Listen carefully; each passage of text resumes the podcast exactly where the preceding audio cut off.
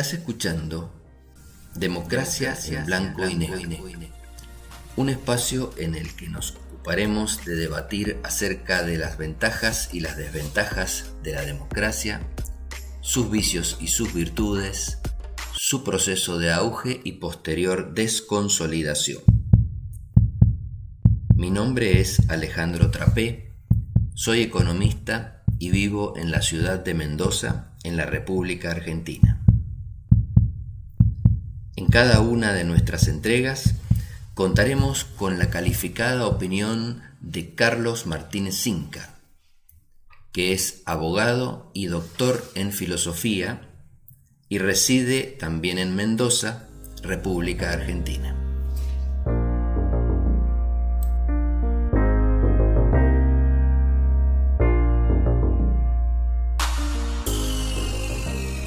En nuestra entrega de la semana pasada abordamos el tema de la representatividad y de la posibilidad de que un representante del pueblo resultara infiel y no transmitiera adecuadamente los mensajes y los temas que el pueblo, la gente, quería llevar a la agenda política. Esto llevó a que nos hicieran numerosas consultas al respecto, despertó mucho interés y por eso eh, decidimos esta semana volver sobre el tema y ampliarlo un poco. La crisis de representatividad que afecta a las democracias modernas es innegable. No tenemos aquí que hacer muchos números o demostrarlo de una manera muy analítica, porque en realidad todos lo percibimos. Todos percibimos que en los países latinoamericanos nuestros representantes nos representan poco y nada, que tienen sus propias agendas, que tienen sus propios intereses y a menudo echamos la culpa a la clase política de lo mal que marcha nuestra democracia.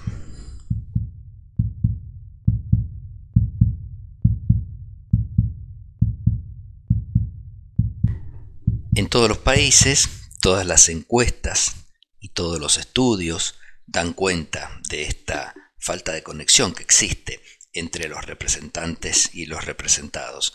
Y en la entrega anterior habíamos destacado un estudio de Gillens y Page, en donde demostraban que en los Estados Unidos las inquietudes del pueblo, de la mayoría, no eran receptadas por los gobernantes porque en realidad los representantes no las transmitían adecuadamente, sino que estaban más preocupados por transmitir las inquietudes de las élites económicas. Esto ocurría en un país en donde la democracia está suficientemente afianzada y nos preguntábamos qué pasaría en nuestros propios países donde eh, la democracia es menos fuerte y donde esta crisis podía ser más importante.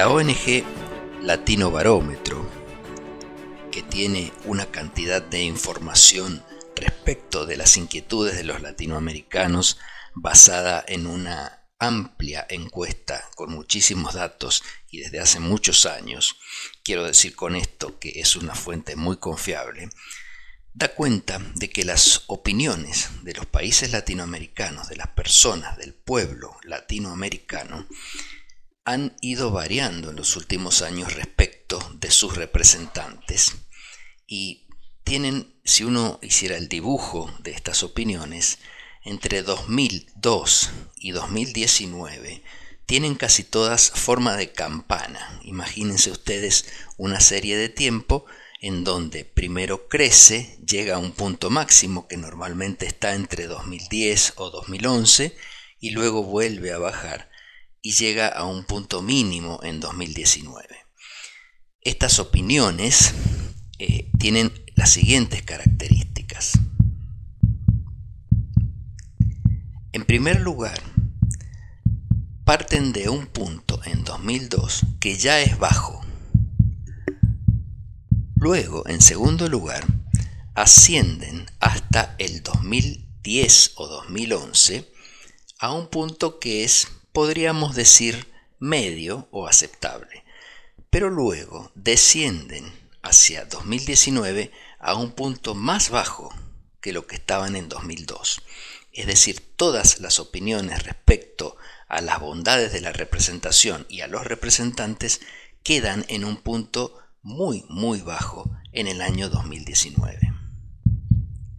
La siguiente observación tiene que ver con esta campana, esta subida y bajada. Está muy vinculada a lo que ocurre en la economía. Las economías latinoamericanas entre 2002 y 2010, 2011 se comportaron muy bien, salvo la crisis del 2008, tuvieron un comportamiento muy bueno basado fundamentalmente en el boom de los precios de los commodities que estos países venden al mundo. Estos países recibieron muchos ingresos por la venta de los commodities, mejoraron sus exportaciones, esto les permitió mejorar su recaudación fiscal, basada muchas veces en retenciones a las exportaciones, y la economía marchó mucho mejor. Observamos tasas de crecimiento muy importantes entre 2003 y 2010 o 2011. Pero luego, cuando el boom de commodities comenzó a frenarse y a retroceder, las tasas de crecimiento comenzaron a ser mucho más bajas. Y entonces allí también la percepción comenzó a bajar. Esto es un poco inquietante porque muestra que la percepción que la gente tiene de lo que hacen sus representantes y sus gobiernos está demasiado vinculada a lo que pasa con la economía.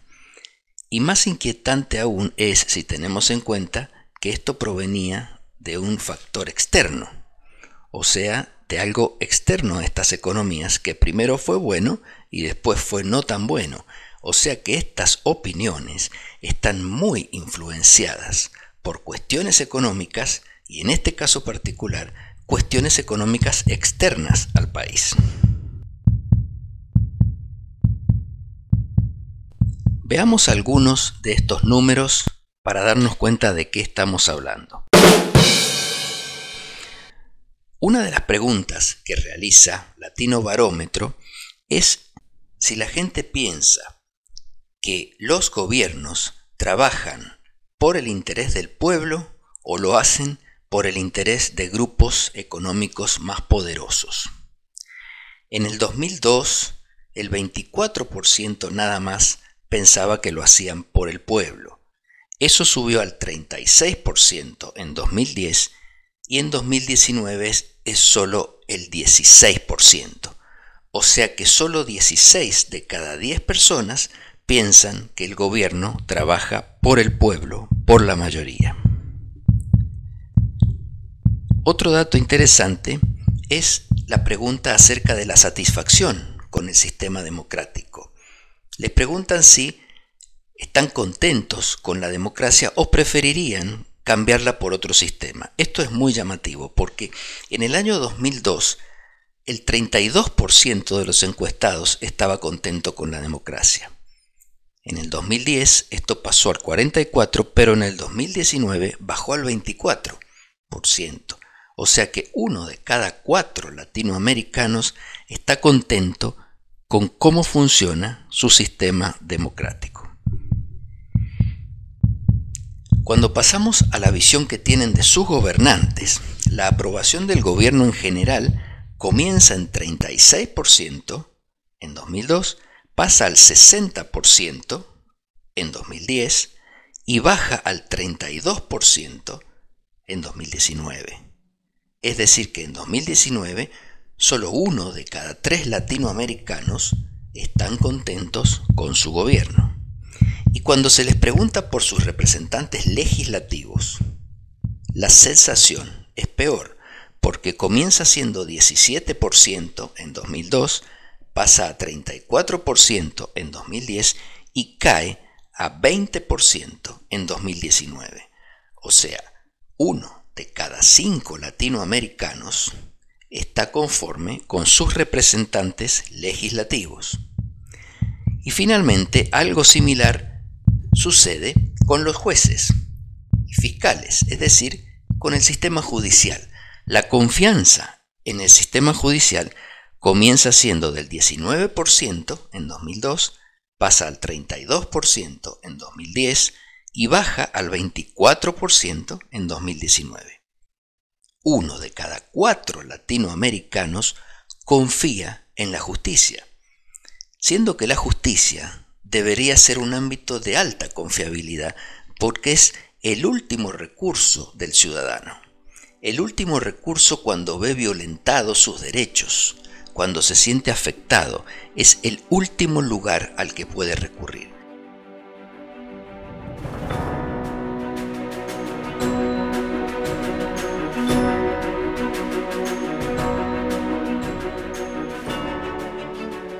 La pregunta que nos hacemos es, mirando estos valores que son todos bajos, o sea, aun cuando tengan forma de campana, son todos bajos, es ¿cómo llegamos hasta acá? ¿Cómo la democracia llega a este nivel de desconfianza en sus representantes, siendo que los representantes constituyen un engranaje fundamental de la democracia?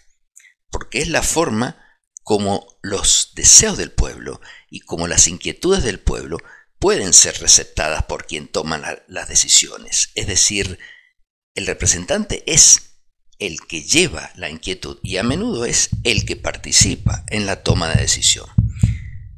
Lo que nos preguntamos es si este camino que hemos recorrido, erróneo, equivocado, complicado, era inevitable es decir, si la democracia llevaba en sí misma el germen de su propia destrucción, al pasar de una democracia plural y popular a una democracia representativa y a una crisis de representatividad, o sea, si era inherente a la democracia, estaba en el ADN este problema que va a terminar probablemente destruyendo a la democracia o llevándola a un caos, o si nos hemos metido en un callejón equivocado y tenemos la posibilidad de retroceder y volver a la buena senda.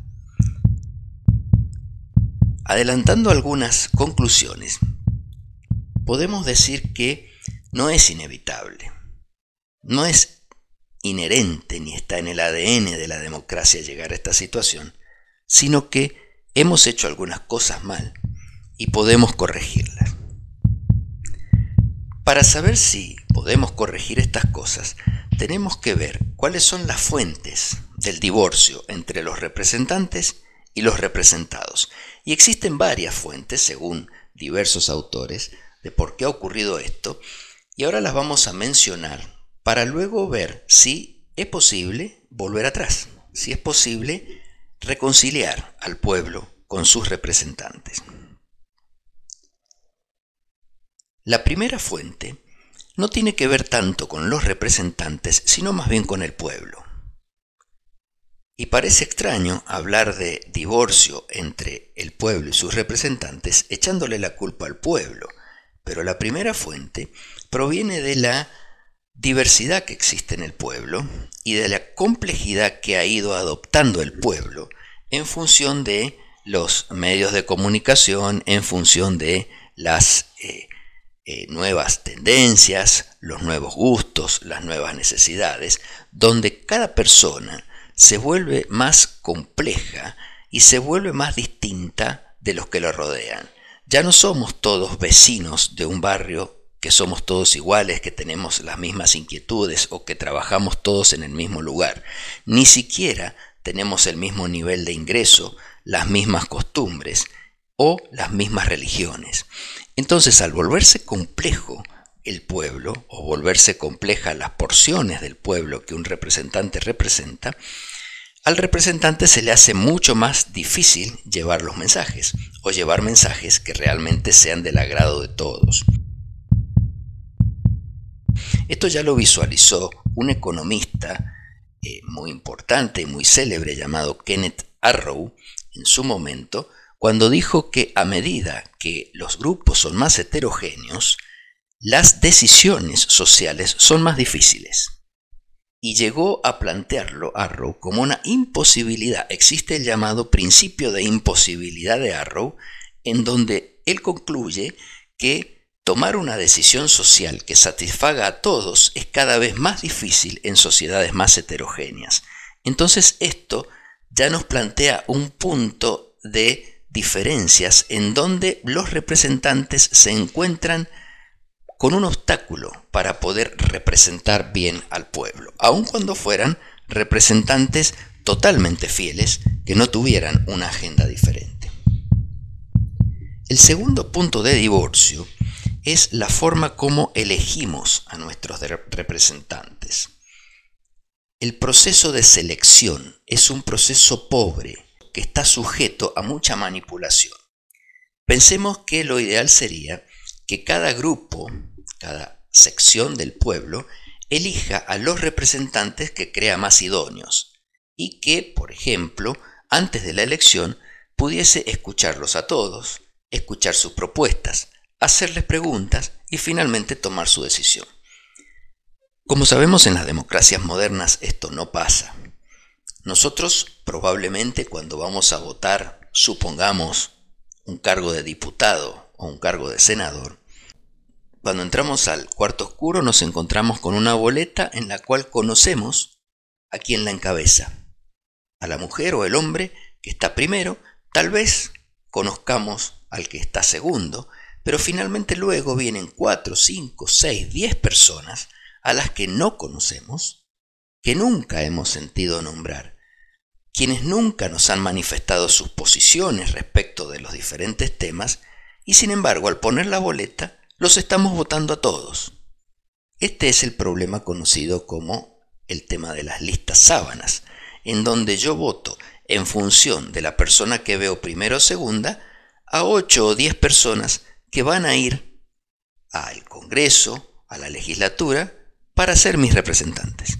Y van a decidir por mí.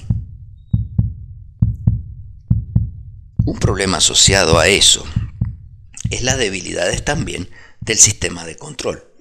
En una democracia que funcionara de buena manera, uno debería pensar que cuando el representante comienza a ser infiel y comienza a tergiversar la transmisión que quiere hacer el pueblo de sus inquietudes y sus problemas, el pueblo tiene o debería tener la capacidad de cambiarlo.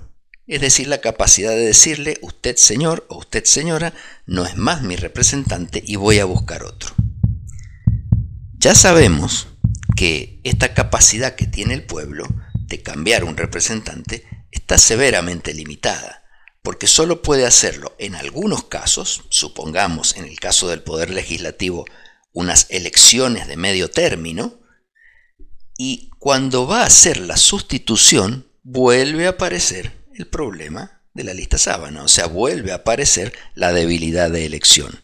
O sea que allí se juntan los dos problemas y se potencian. Y si un representante nuestro no asiste a las sesiones, no lleva proyectos, no discute, no respeta nuestros intereses, nuestras posibilidades de cambiarlo son muy pocas.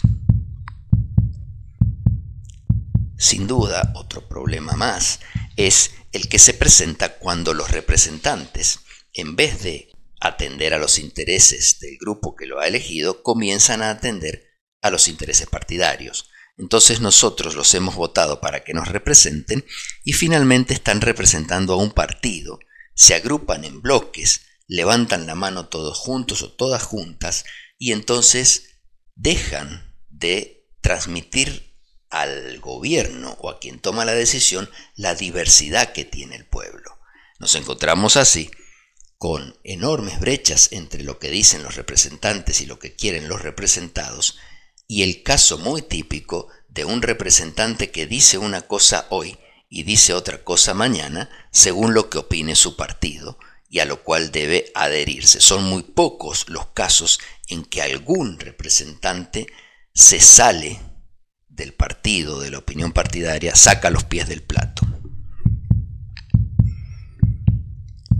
Otra fuente de divorcio seguramente tiene que ver con el problema económico. Los representantes que tienen el poder de ser eh, los que lleven la voz del pueblo, incluso los que tomen la decisión, son cooptados por intereses económicos y comienzan a representar intereses económicos particulares. Nosotros eso no tenemos que demostrarlo, no tenemos que demostrarlo con números, lo hemos visto cientos de veces y aquel estudio de Gillens y Page lo demuestra perfectamente.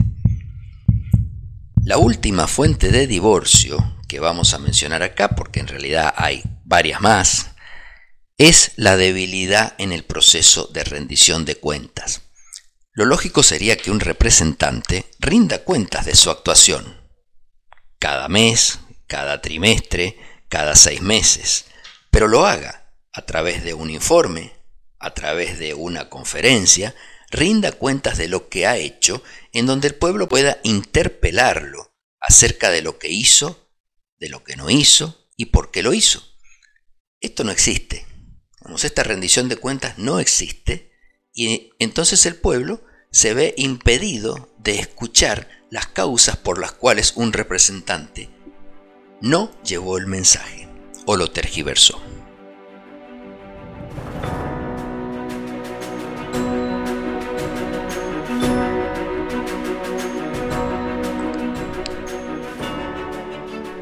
Todas estas cosas llevan a que el pueblo comience a desconfiar de sus representantes y tengamos los resultados que nos mostraba Latino Marómetro más temprano.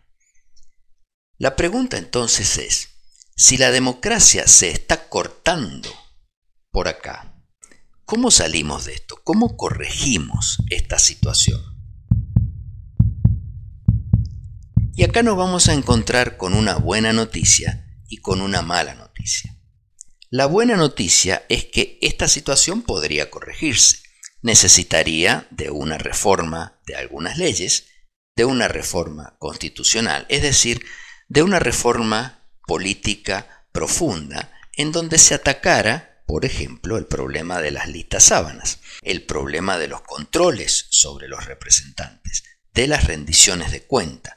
Esto no es imposible. Esto puede hacerse si se modifican unas cuantas leyes y algunos aspectos constitucionales. Pero ahora, la mala noticia. Esta modificación está en manos de nuestros representantes. Es decir, esta modificación debe motorizarse a través del Poder Ejecutivo o del Poder Legislativo, que son precisamente los que están divorciados del pueblo.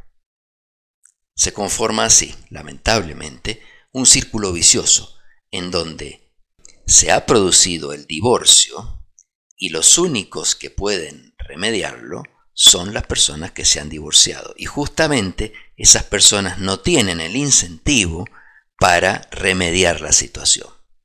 De allí que esta modificación o esta reforma debería venir de afuera, debería venir impuesta por el pueblo. El pueblo sería el que debería tomar el mando y decir esto se cambia. Pero las posibilidades de hacerlo en esta democracia representativa deteriorada son lamentablemente muy pocas. Les agradecemos mucho la atención y esperamos contar con su participación en nuestra próxima entrega. Muchísimas gracias.